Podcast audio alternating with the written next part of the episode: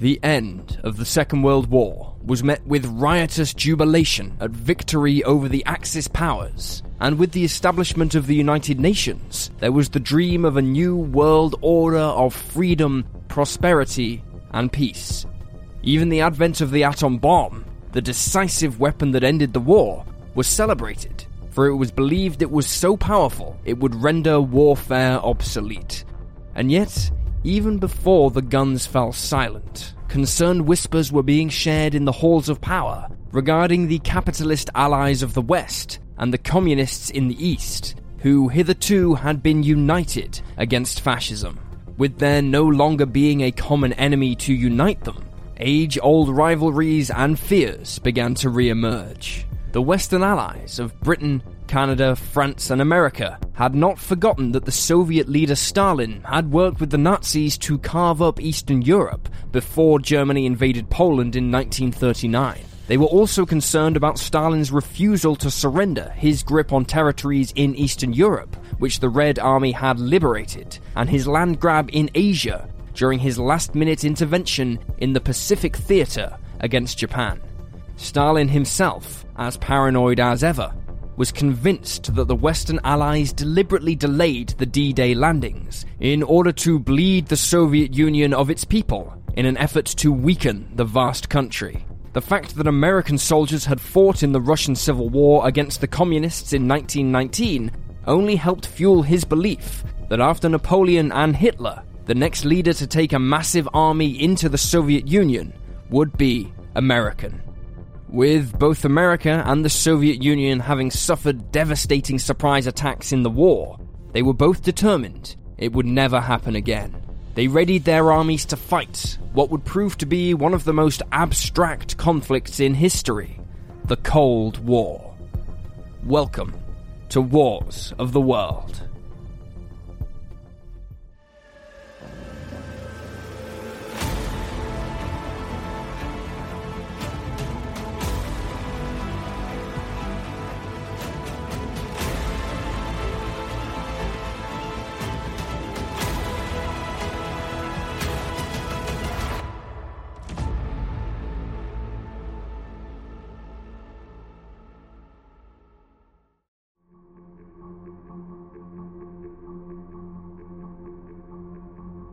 So, just what is a Cold War?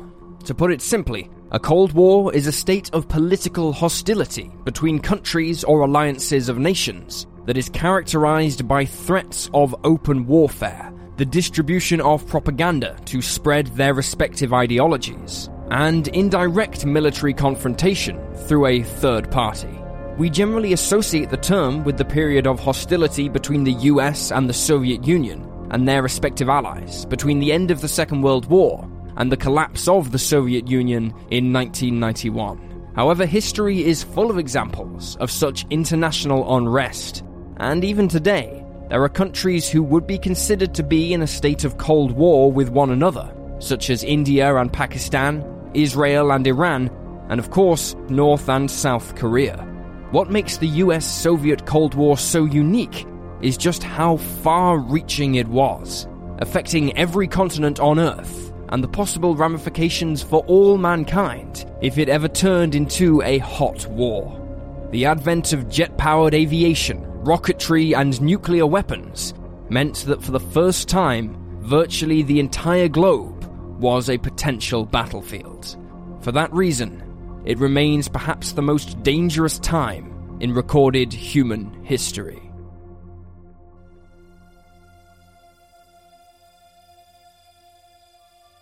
The Cold War is considered to have begun shortly after the surrender of Nazi Germany during the Potsdam Conference, in which the three main allies, Britain, the Soviet Union, and the United States, met to discuss what to do with post war Germany, and to an extent, Europe itself. Even before the war had begun, the Soviets had been building their Eastern Bloc by annexing the smaller countries around its borders, such as Estonia and Latvia, and they sought to secure the countries they liberated from the Nazis to bring them into that bloc, expanding their influence with puppet rulers.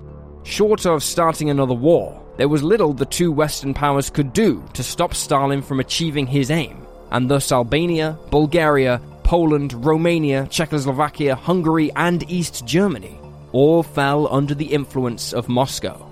Yugoslavia also became allied to the Soviets after their revolution, but retained a greater degree of autonomy than the other countries. On March 3, 1946, Britain's wartime Prime Minister, Winston Churchill, uttered the now famous words to an audience in Westminster College, Missouri, that an iron curtain has descended across the continent. However, with the surrender of Japan in September of 1945, the US began to take a much harder line with the Soviets, especially across occupied Germany, which had been divided into four zones under the rule of the victorious powers. Germany's capital city, Berlin, was equally divided amongst the victors, but was located deep within the Soviet zone, something that was the source of much frustration to Stalin, who believed the city should be entirely his for it was his troops that fought the bloody last battle there in 1945.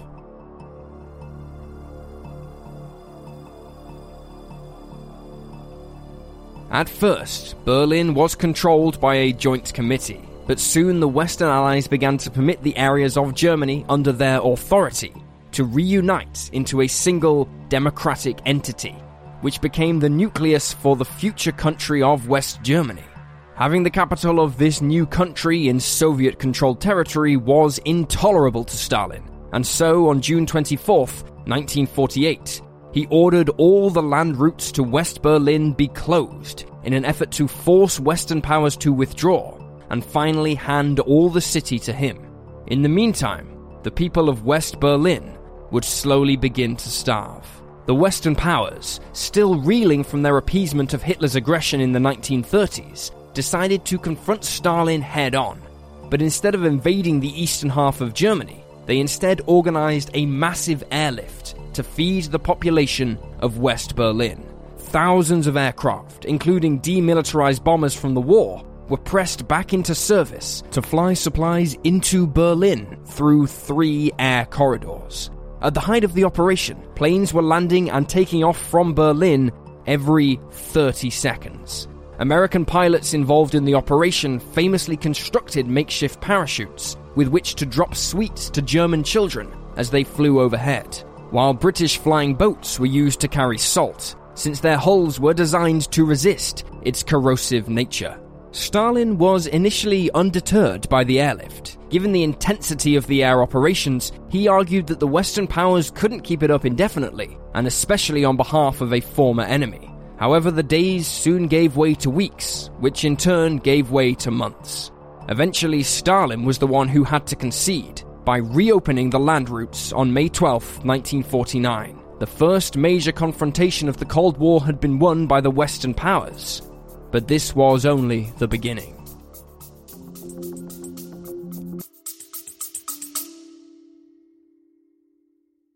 My name is Koji. And I'm Michelle. And this is the Japanese America podcast. So, this is where we look at all things Japanese American. We will bring alive the history, culture, and people that make up this diverse community. In this month's episode, we'll examine Koji's unique family history. To help bring the story alive, we brought on actor and comedian Derek Mio. He was reported to be extremely pro Japanese and anti American in sentiment.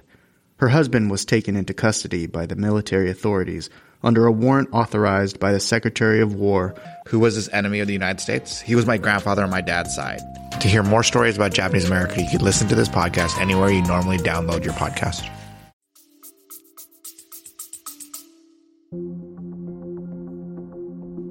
The blockade of Berlin had proven that the Soviets were a real threat to Western Europe. Several Western European countries, such as Belgium and Holland, had declared themselves neutral when Hitler invaded westward in 1940, but this proved to be no protection. And so, their post war governments began looking at forming military alliances to counter Soviet aggression. Britain and France had already signed a mutual defense treaty known as the Treaty of Dunkirk in 1947. And the following year, this was expanded to include the small Benelux countries. Barely a year after this, with the blockade of Berlin well underway, negotiations began to expand the alliance even further to include, as well as additional European countries, the US and Canada. The result was the North Atlantic Treaty Organization, known as NATO, which was established on April 4, 1949, with 12 member states. NATO was founded on the premise of mutual defense, with the key point in membership being that an attack on one country by a foreign power constituted an attack on all member states. In addition, it would unify the command structure of all member states and provide an extensive common training program that turned 12 armies into one titanic one.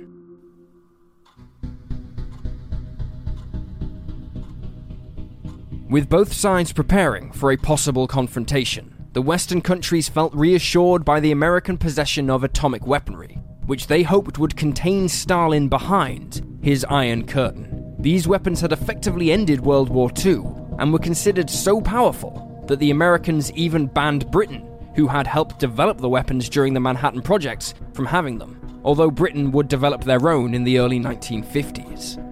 American President Harry Truman had informed Stalin that they were working on a new superweapon at Potsdam, but Stalin already knew. His spy network had infiltrated the Manhattan Project, and he demanded that his own scientists build an equivalent weapon. The first Soviet atomic weapon, the RDS 1, was strikingly similar to the American bomb dropped on the Japanese city of Nagasaki. On August 29, 1949, the Soviets detonated the bomb, and it proved to be even more powerful than the scientists working on it had predicted, being the equivalent of 22,000 sticks of TNT, more powerful than the Nagasaki bomb. The test horrified Western intelligence agencies, unaware that the Soviet nuclear weapon program was so advanced. They expected it would take another five years for the Soviets to develop a bomb, by which time they would have even more powerful weapons in the form of hydrogen bombs. The test only accelerated Western weapon programs in an effort to keep them ahead of the Soviet engineers. The first nuclear arms race in history was now underway.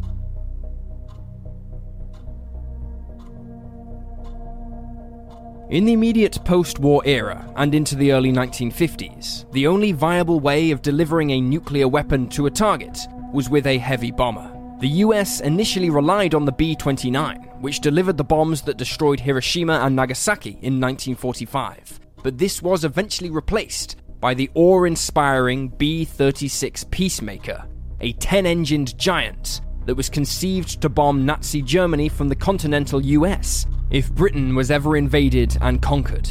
Eventually, newer and more advanced jet types, such as the B 47 Stratojet and the now legendary B 52 Stratofortress, were entered into service. The US had an enormous advantage over the Soviets with their bomber fleets in that they were able to base them in allied countries such as Britain, Italy, and Japan, closer to their targets than if they flew directly from the US mainland. This effectively boxed in the Soviets whose leadership demanded that a force of very long range bombers be developed to counter the American threat.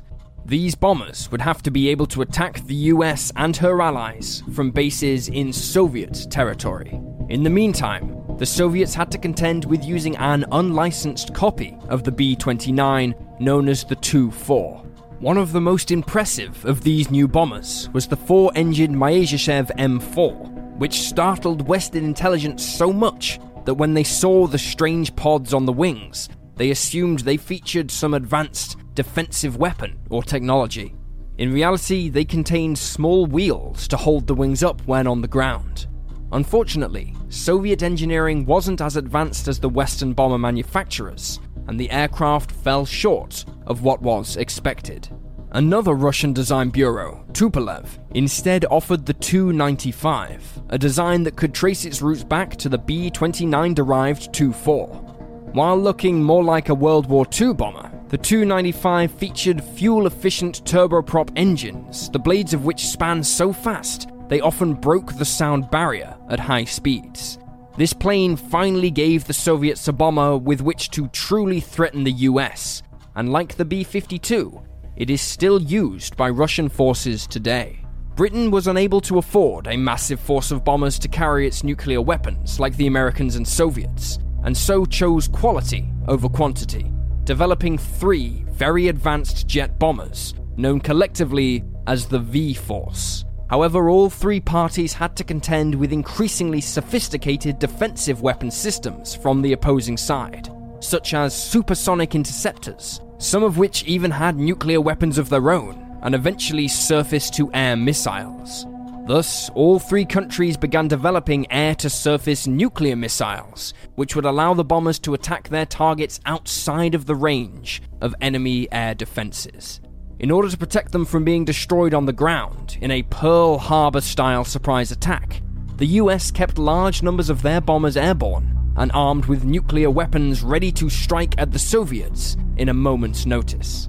However, this practice was stopped after a series of accidents, including a mid air collision between a B 52 and a tanker over Spain, in which four nuclear bombs rained down on the Spanish coast in 1966.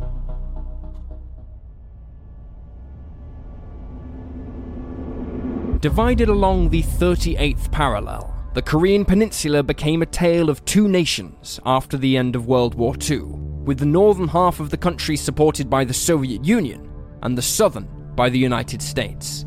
After the creation of two separate governments, the Soviets and Americans had largely withdrawn from the peninsula in 1949. However, the North lobbied Stalin to support a powerful military thrust into the South to achieve a quick victory so as to make it impossible for the US to intervene and thus unify Korea under one communist flag.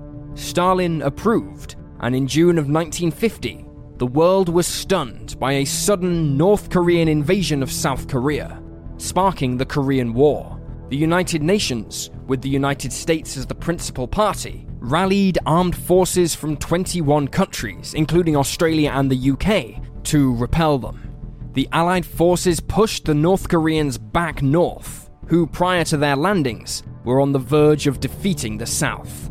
American and Allied forces pursued them across the 38th parallel and all the way to the Yalu River, but this in turn provoked China, who launched a massive invasion in support of the North Koreans, and in doing so prolonged the war until 1953, by which time an estimated 2.8 million had died.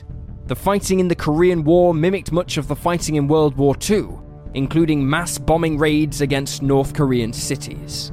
The war saw the first jet versus jet air battles, which included Soviet pilots in MiG 15s secretly fighting American pilots, although this wouldn't be revealed until many years later. Negotiations in 1954 produced no further agreement, and the front line has been accepted ever since as the de facto boundary between North and South Korea.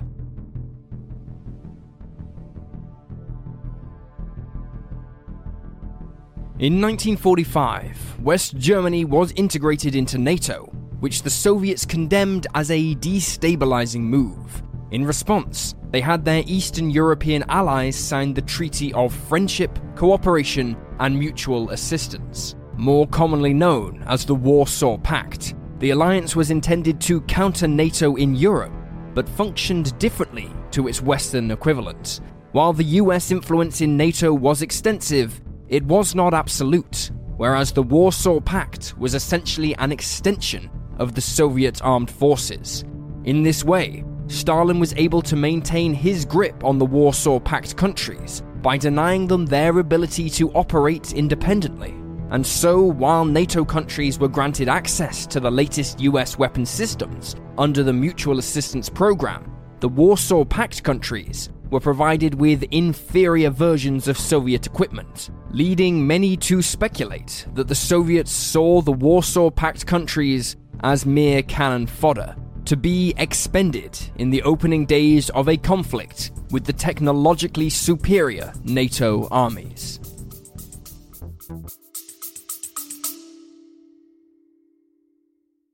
A Little Bit de Todo is a podcast about a little bit of everything for curious minds of all ages. I'm Christina, and you can tune in every weekday to learn about things like Cinco de Mayo, Chihuahuas, and volcanoes in Latin America. Episodes are bite sized, 10 minutes long or less, and always Latin American related. Subscribe and follow A Little Bit de Todo podcast wherever you listen to podcasts.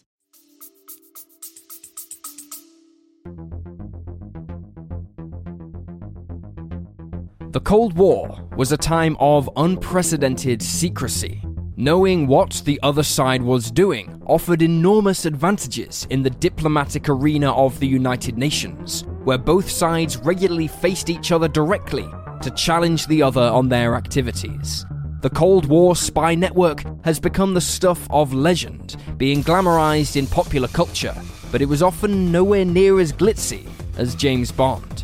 On the contrary, it was a highly dangerous and often dirty endeavor, where capture could mean either a lengthy prison sentence, or in some cases, simply vanishing off the face of the earth. As early as 1950, US and British aircraft began flying reconnaissance missions around and sometimes in Soviet airspace. The Soviets retaliated on April 8, 1950, shooting down a US spy plane the first of many that would be shot down by Soviet defenses during the Cold War. When in 1956, a Soviet warship brought Nikita Khrushchev to Britain, the man who would replace Stalin when he died as the leader of the Soviet Union, a Royal Navy frogman named Lionel Crabb was found weeks later with his head missing. A Soviet diver later confessed to killing Crabb because he was spotted attempting to attach a device to the Soviet vessel. The Western powers were not afraid to deliberately violate Soviet territory in order to gather intelligence. RAF crews flying American RB 45 Tornado reconnaissance planes flew routes that bombers would take to attack targets in Eastern Europe to study how dense the defenses were. Meanwhile, the US developed the secretive U 2 spy plane, which flew at extremely high altitude above Soviet defenses to spy on Soviet bases. However, Soviet defenses became more and more advanced, and on May 1st, 1960, a U 2 was shot down inside Soviet territory, and its pilot, Francis Gary Powers, was captured and put on trial, much to the embarrassment of the US. The Soviets lacked the technology to build an equivalent U 2, but both sides would later start spying on the other with spy satellites. It was actually a picture by a Soviet spy satellite that gave the world its first glimpse of the notorious Area 51 facility in Nevada. Nuclear powered submarines from both sides would also spend a great deal of time spying on each other, and on more than one occasion, there were collisions between vessels, perhaps the most serious of which was when the Soviet submarine K 314 collided with the American carrier USS Kitty Hawk in 1984. Spies from both sides would operate undercover, apparently living normal lives in the country of their adversary, while gathering data on military and political activity. In the UK, a group which came to be known as the Cambridge Five passed information to the Soviet Union during the 1950s. Despite being uncovered, their operation greatly shook the confidence the US had in British counterintelligence, which saw the US briefly withhold some of its own intelligence from British sources.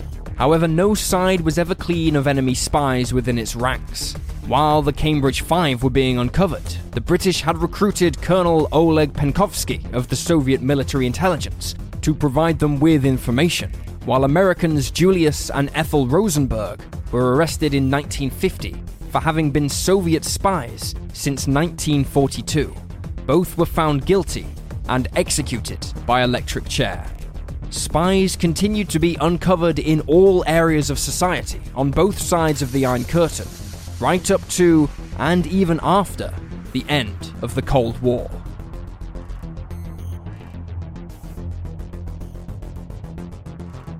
Nineteen fifty six was a troublesome year for both sides of the Iron Curtain. On the island of Cuba, located some 90 miles from the US mainland, communist rebels renewed their efforts to oust the pro US Cuban leadership. On April 29th, Cuban rebels attacked an army barracks, and although they were repelled, it emboldened rebel sympathizers so much that the communist leaders who were in exile returned to Cuba. Among them was Fidel Castro. Just two years later, Castro would come to power, much to the glee of Moscow. In the meantime, however, the new Soviet leader Khrushchev had to deal with an uprising in Hungary, beginning on October 23rd and lasting over two weeks, the uprising was opposed to the ruling government, who were seen as Soviet puppets. Soviet troops poured into Budapest to put down the uprising, but not before over 2,500 people had been killed and over 200,000 Hungarians displaced as refugees. While the Hungarians were rising up, British and French forces were rallying in the Mediterranean to storm the Suez Canal, which had been nationalized by the Egyptian president and was under threat by fighting between Egypt and Israel. It would transpire that the Egypt Israeli conflict had been orchestrated by London and Paris as an excuse to bring the canal back under Western control and keep it open to Anglo French shipping, who would otherwise have to sail around Africa to maintain trade with the Far East. The Anglo French forces defeated the Egyptians and landed their troops on the banks of the canal, but it would prove a political disaster. The US President Dwight D. Eisenhower was furious that he was not consulted beforehand and felt that the operation was a distraction from the Hungarian situation. He threatened to withdraw financial support to both countries if they did not withdraw, and so Britain and France retreated in embarrassment.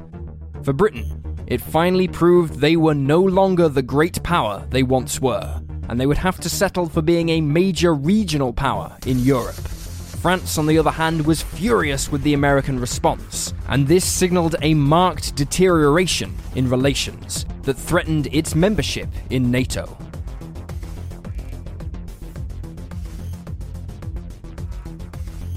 In the ongoing quest to one up the other, both sides of the Iron Curtain invested huge resources into developing faster and more effective ways to deliver nuclear bombs against the other. Bombers were still seen as the most effective way, with extremely advanced and futuristic types, such as the XB 70 Valkyrie being developed, which, in theory, could bypass any defenses it came up against with its high speed, high altitude performance. However, rocketry was seen as the future, especially by the Soviets, whose bomber force was always at a disadvantage in terms of technology and bases compared to the West. While the US did have its own rocket program, the Atlas, it was beset by a series of problems. In 1953, the Soviets began work on the immense R 7 multi stage rocket, which was designed to carry a hydrogen bomb around 4,000 miles at over 20 times the speed of sound. After a failed launch test in which the R 7 caught fire, a successful test was carried out on August 21, 1957, the rocket flying 3,700 miles in a matter of minutes. Just two months later, the same type of rocket was used to launch Sputnik into orbit, the first artificial satellite. The launching of Sputnik had an important place in the ongoing Cold War because it demonstrated how advanced Soviet technology was, affording them greater leverage in negotiations. It was also a matter of pride. In 1959, the R 7 became operational, and the Soviets now had a way of threatening US bomber bases with destruction just minutes after the start of hostilities, and before the majority of US air forces could even mobilize. Having largely ironed out the problems with their own Atlas missile system, the US declared they had an equivalent ability to retaliate, just as swiftly as any surprise Soviet missile attack. This was the dawn of the ICBM, the Intercontinental Ballistic Missile, which would, from then on, begin replacing bombers as the primary means to carry the nuclear deterrence of both sides. Like the bomber bases, however, ICBM bases were also vulnerable to attack, since they were large, static targets. Submarines offered the solution. Nuclear powered submarines could patrol underwater for weeks, carrying an arsenal of nuclear missiles, hidden from the enemy. This would prove to be the ultimate deterrent, since not only could they carry large numbers of missiles, they were extremely difficult to detect. The ICBM changed the rules of the game forever. As more and more ICBMs became operational, the danger grew and grew, since neither side could now confidently attack the other without sustaining massive damage themselves. It was mutually assured destruction, known appropriately as mad.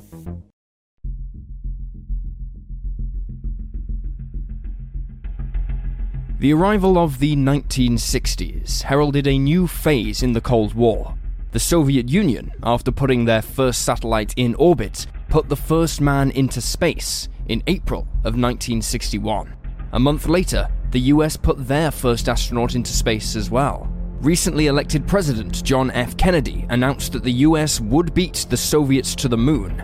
But just as this laudable ambition began, his administration found their attention set on addressing the communist leadership under Fidel Castro on Cuba.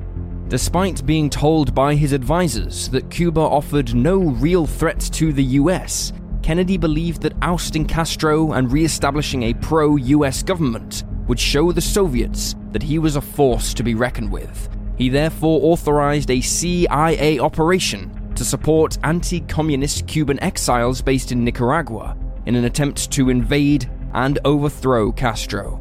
The CIA told Kennedy that once the invasion began, the Cuban people would join the exiles in fighting Castro's regime. This was a grave underestimation of how much support amongst his people Castro had. On April 17, 1961, the exiles invaded at a secluded spot on Cuba's southern coast called the Bay of Pigs. The invasion was a disaster. Just 24 hours later, the exiles were captured by Castro's forces, and there was no popular uprising against the communist leader. It did, however, make Castro turn to the Soviet Union, demanding greater military support to curb any future US backed invasion. The Soviet Union responded by secretly sending nuclear missiles to the island. Elsewhere, a massive wall was erected around West Berlin to cut it off entirely from East Germany, to prevent the west of the city being used by defectors attempting to cross the Iron Curtain, or by spies attempting to penetrate it. Known simply as the Berlin Wall, it would come to symbolize the world division throughout the Cold War. That world division only seemed to be worsening as the 60s got into full swing. The two great communist superpowers, China and the Soviet Union, were undergoing a period akin to a political divorce, as the two nations differed on key ideological points, leading to the severing of political ties. Meanwhile, France was growing extremely frustrated with its NATO membership, since NATO refused to help the country hold on to its colonial possessions in Africa. They were also resentful of the influence the US had over NATO, the unwillingness for the US to share advanced nuclear weapons with them, like they were with Britain, and how the US was able to largely undermine French military exports to the alliance with their mutual assistance program. By the end of the decade, France would withdraw from NATO and demand American forces leave their country. In October 1962, a U 2 spy plane over Cuba spotted evidence of Khrushchev's missiles under construction. This sparked the Cuban Missile Crisis, a period of 13 days where the world looked set to erupt in nuclear conflict. Kennedy ordered a blockade of Cuba to stop any more missiles being transported there, while both sides engaged in often clandestine negotiations. In the end, Khrushchev agreed to withdraw the missiles in exchange for the US making a public pledge that they would not invade Cuba in the future. There was also a secret agreement to remove US missiles in Turkey. The whole affair was largely seen as a US victory, but in reality, it was a draw. Pulling back from the brink, the crisis had a profound impact on the foreign policies of both sides. There was more effort in the future to avoid direct confrontation, but this in turn meant that to tackle each other, the superpowers saw their efforts being increasingly redirected through third parties. One such place was the steamy jungles of Southeast Asia Cambodia, Laos, Thailand, and Vietnam.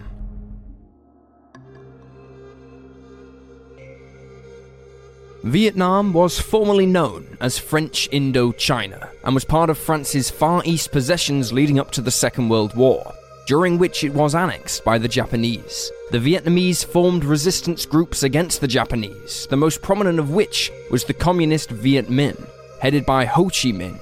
With the defeat of the Japanese, the Vietnamese believed that they could finally declare themselves a free and independent state. but the US supported France's ambition to reconquer the former colony. The Viet Minh fought a brutal guerrilla war against the French throughout the second half of the 1940s, the French relying heavily on American equipment in order to keep up their fight.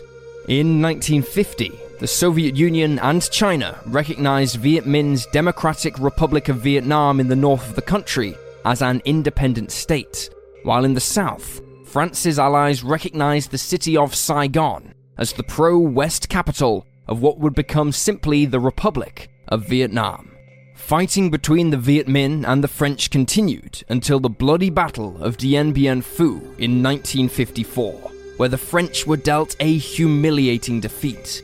A ceasefire was declared and the French withdrew, granting independence to neighboring Laos and Cambodia in the process, while Vietnam remained partitioned. After a brief period of relative peace, fighting broke out in the south between government forces and a peasant army known as the Viet Cong, which was soon supported by Ho Chi Minh's North Vietnam. Under President Kennedy and later President Lyndon Johnson, who succeeded him after he was assassinated, the US became increasingly involved in training and supporting the South Vietnamese, until in 1964, a US warship was allegedly attacked by North Vietnamese fast attack craft. In response, Johnson authorized a massive buildup of forces, including combat units that would fight directly with the Viet Cong and the North Vietnamese army. Over the next 11 years, the technologically superior US forces found themselves embroiled in a bitter guerrilla warfare with the communists. A massive air campaign known as Rolling Thunder, which was directed against North Vietnam and aimed to deny them the ability to carry on the war, was rendered ineffective by President Johnson imposing crippling rules on what the pilots could and could not do. This was intended to avoid killing Soviet advisors training the North Vietnamese, fearing it would create a situation like the Cuban Missile Crisis, but limited what US air power could achieve and cost hundreds of airmen their lives. On the ground, American troops were fighting in extremely dense terrain that was wholly alien to them against an enemy that had lived on the land for generations and had enormous combat experience by 1964 after fighting the Japanese and the French. With opposition to the war growing in the United States, morale and discipline among the US service personnel was low, especially among conscripts, many of whom were just barely out of school. Drug abuse and alcoholism ran rampant, while some American soldiers committed war crimes against civilians for the loss of their comrades. In 1968, Richard Nixon was elected president and vowed to get America out of Vietnam. He stopped conscripts being sent to the country and instead relied on volunteer troops training the South Vietnamese to take over the combat role, a process known as Vietnamization. On July 20th, 1969, the US achieved the ultimate goal in the space race by putting a man on the moon. However, at home, the Vietnam War was tearing US society apart. Many had already agreed that it was unwinnable. The question was how to withdraw and still save face.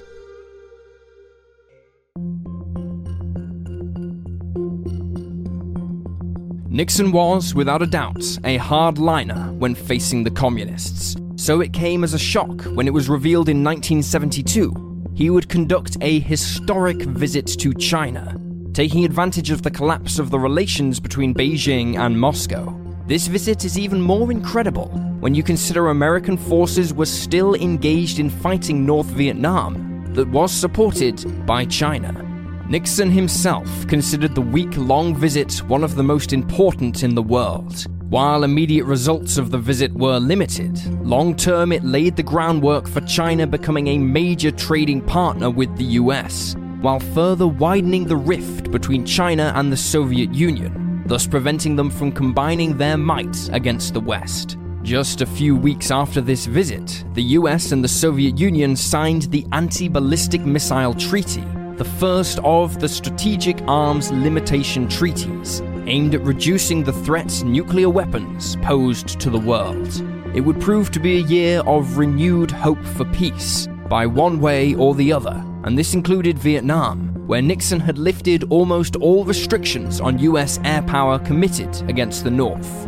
Operation Linebacker 2 saw massive air raids aimed at crushing the North's infrastructure and forcing them to the peace table. The operation seemed to succeed, with negotiators from both sides meeting in Paris and agreeing to a ceasefire on January 23, 1973. US forces began to withdraw, although contingents of air and naval forces would remain in case of renewed hostilities. However, it all proved to be a ploy by the North to allow the Americans to withdraw. In 1974, the North renewed its assault on the South, and despite threats that US forces would return en masse, the US began evacuating its own people and a number of civilians out of the South, which fell to the North on April 30th, 1975. The city of Saigon was named Ho Chi Minh City in honor of the Viet Minh's leader who had passed away before the end.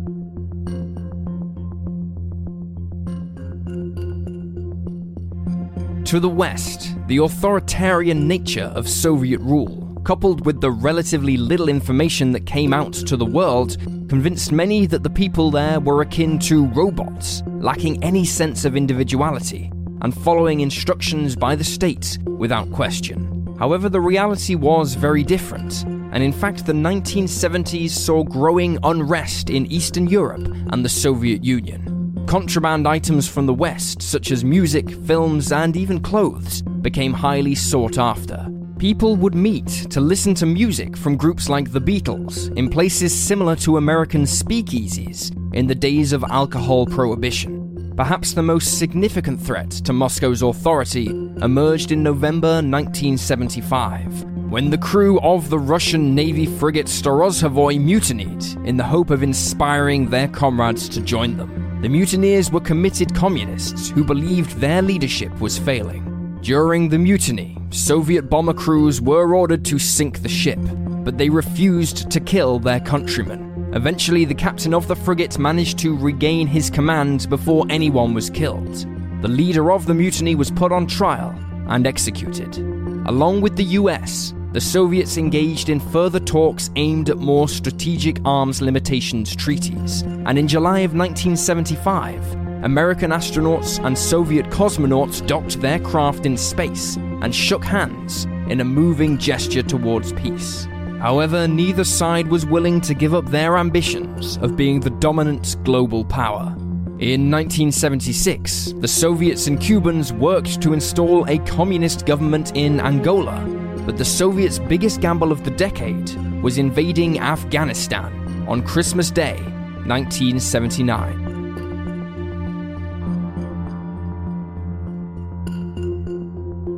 The Soviets had been a major influence in Afghan politics throughout the 70s and went about trying to modernize the country's society along Soviet lines. This meant the common man could own land and women had equal status. However, this violated the tribal laws of the country, leading to a revolt against the Soviet backed government by the Mujahideen, the Islamic soldiers of God. The Afghanistan war was in many ways a reversal of Vietnam, with the US training and equipping the Mujahideen soldiers with advanced weapons, such as the Stinger surface to air missile system. The Soviet soldiers suffered many of the same problems the US had in Vietnam, having to contend with a primitive but tenacious enemy who almost never took prisoners. Like the US soldiers, morale amongst the conscripts especially plummeted, leading many to drink and drugs, which in turn contributed to acts of violence against civilians. This in turn only encouraged more of the Afghan people to rise up against the Soviets. Western leaders were outraged at the Soviet invasion. US President Jimmy Carter and newly elected British Prime Minister Margaret Thatcher led a chorus of countries that boycotted the 1980 Moscow Olympic Games in protest. Nevertheless, the Soviets would be committed to the war in Afghanistan right through the coming 1980s.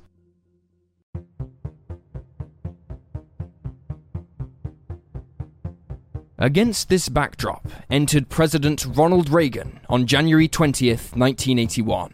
Reagan was a no nonsense anti communist who campaigned that Carter's administration had been too weak to contain the Soviets. Finding a key ally in the equally hardline Margaret Thatcher, the two of them presented a powerful front to contend with the Soviets, leading to a renewed period of heightened tension.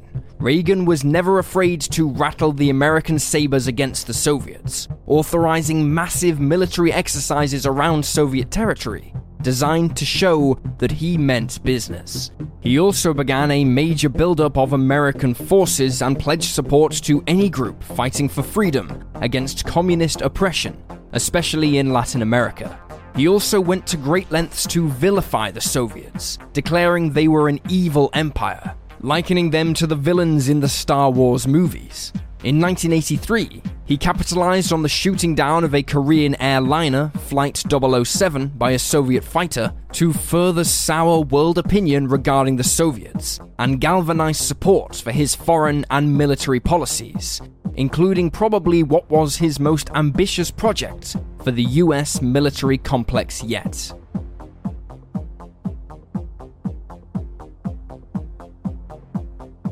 There can be little doubt that the policy of mutually assured destruction had prevented open warfare between the superpowers from breaking out.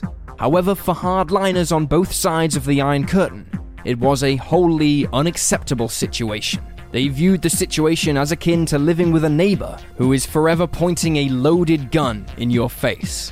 Not only did this mean there would forever be a stalemate, which in itself would cost billions of dollars and rubles to maintain, but there was also the ever looming risk of an accident triggering a nuclear holocaust, something that was only narrowly avoided on several occasions by all sides.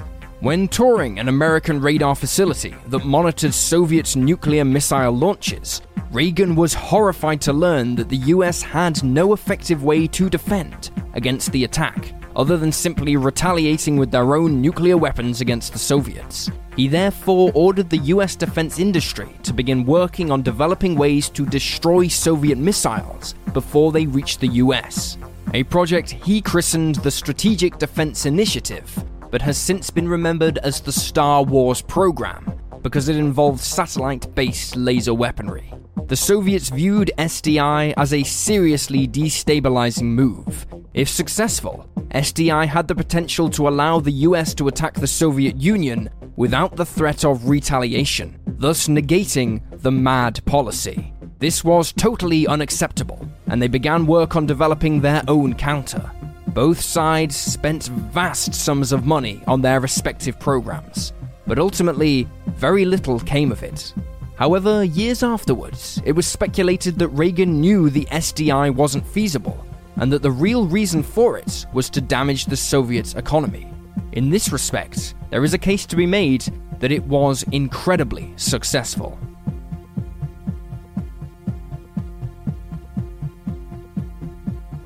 While many found themselves caught up in the Reagan era patriotism and anti Soviet sentiments, a new voice was dissenting against the global situation.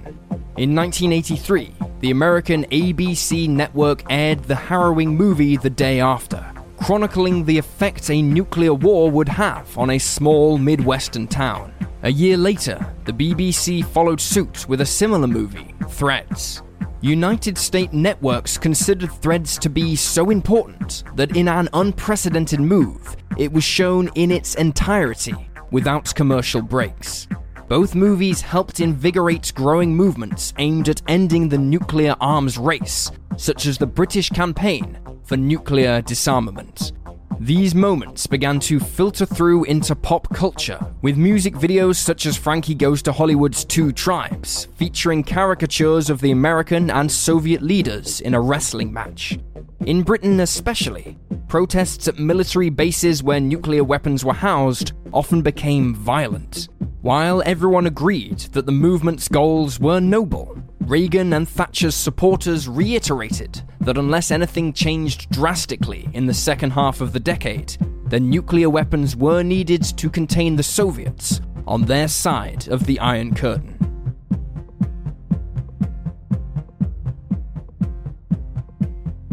In 1986, an incident occurred that most historians agree triggered the start of the end of the Cold War. In the night of the 25th to 26th of April, there was an explosion at the Chernobyl power station in Ukraine. This was hardly the first nuclear accident in the Soviet Union, but this one spread radioactive particles all over northern Europe, which made it impossible for the Soviets to hide it. While it was a civil incident, it had far reaching military consequences as the world began asking more and more serious questions about nuclear energy, nuclear weapons, and how they were handled. Mere months after the incident, Reagan met with Soviet leader Gorbachev, and both sides agreed to remove their intermediate nuclear missiles from Europe. In the Soviet Union, economic problems fueled by the enormous Soviet military budget were crippling the country, and in an effort to address them, Gorbachev introduced the policy of glasnost, a policy of openness, where for the first time, the average person was able to openly criticize government policy. Being free to talk openly led for calls for troops in Afghanistan to be brought home safely, and for some parts of the Soviet Union to become independent. In East Germany, the word reunification began to be spoken again, and thousands amassed on the Berlin Wall, demanding it be torn down.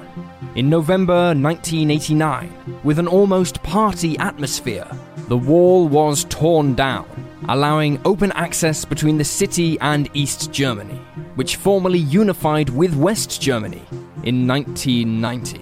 A month later, revolutions rocked Czechoslovakia, Bulgaria, and Romania, toppling their communist governments.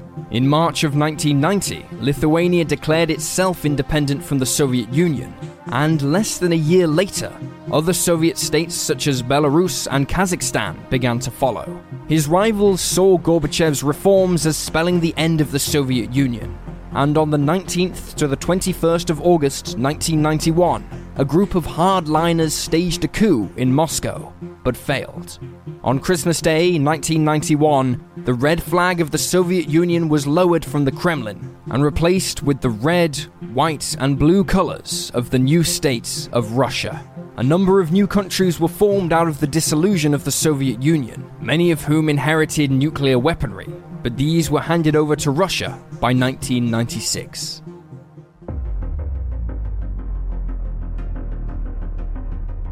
While nuclear war was avoided, it is almost impossible to estimate how many people died as a result of the Cold War and its related activities. It is difficult to know just what constituted a Cold War conflict or not. One example of this is Libya, which, while not communist, was anti American and thus supported by Moscow. There are also significant parts of the Cold War story that remain secret, so we are yet to get the full narrative. The extraordinarily high tempo of military operations the world over also led to many accidents. Just recently, in March of 2020, the wreck of the submarine USS Stickleback, which sank on May 28, 1958, was discovered off the coast of Hawaii. The submarine sank after a collision with a destroyer, while both were participating in naval exercises. Additionally, while the bombs never fell on Washington, Moscow, London, or Paris, the economic price of the Cold War placed incredible monetary burdens on all the participants and had a wide reaching impact on their societies. The social scars of living in fear of nuclear Armageddon for years still remain in many of these countries. Yet, 1991 was hardly the end of troubles between these two worlds and their factions. Cuba remains communist to this very day and has had to endure an extremely rocky relationship with the US. Communist rebels continue to be a threat in parts of Africa, South America, and Asia, while the fall of communism had a part to play in the Yugoslav wars of the 90s, a period of conflict that saw some of the worst atrocities committed in Europe since the Second World War. After 1991, there was hope that the world might finally do away with its nuclear arsenal of weapons, since they now appeared to be an extremely expensive relic of the Cold War period.